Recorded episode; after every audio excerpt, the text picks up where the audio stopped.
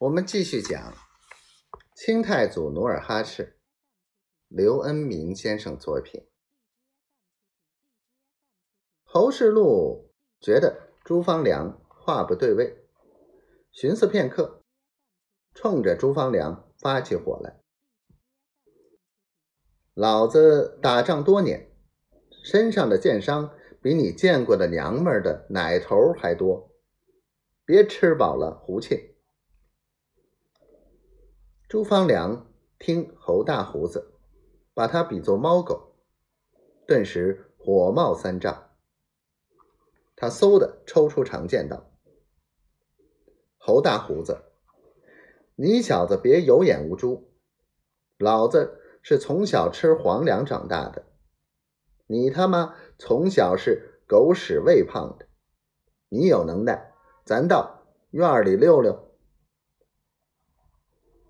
侯世禄哪肯示弱，他也把短剑拔起，吵嚷着就往门外走。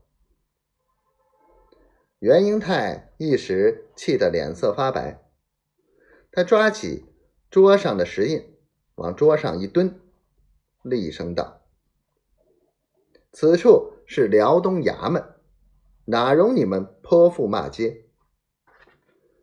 说着。他示意衙役将尚方宝剑取来，往桌上一放，说道：“谁在胡闹？休怪我不讲情面。”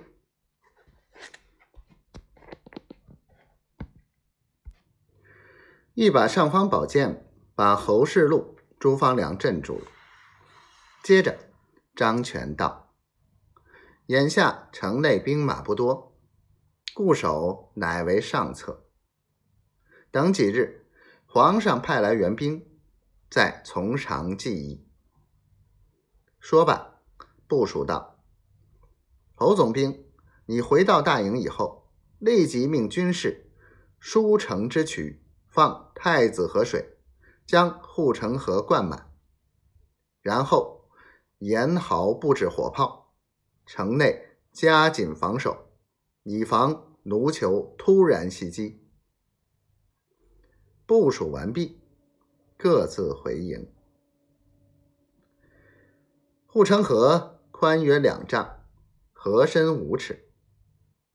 三月十九日中午，侯世禄率领三千兵士，刚刚用太子河水把护城河灌满，忽见太子河渡口尘烟滚滚。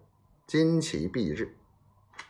不一会儿，一个探马来报：“禀报总兵大人，太子河北岸发现众多的满洲军，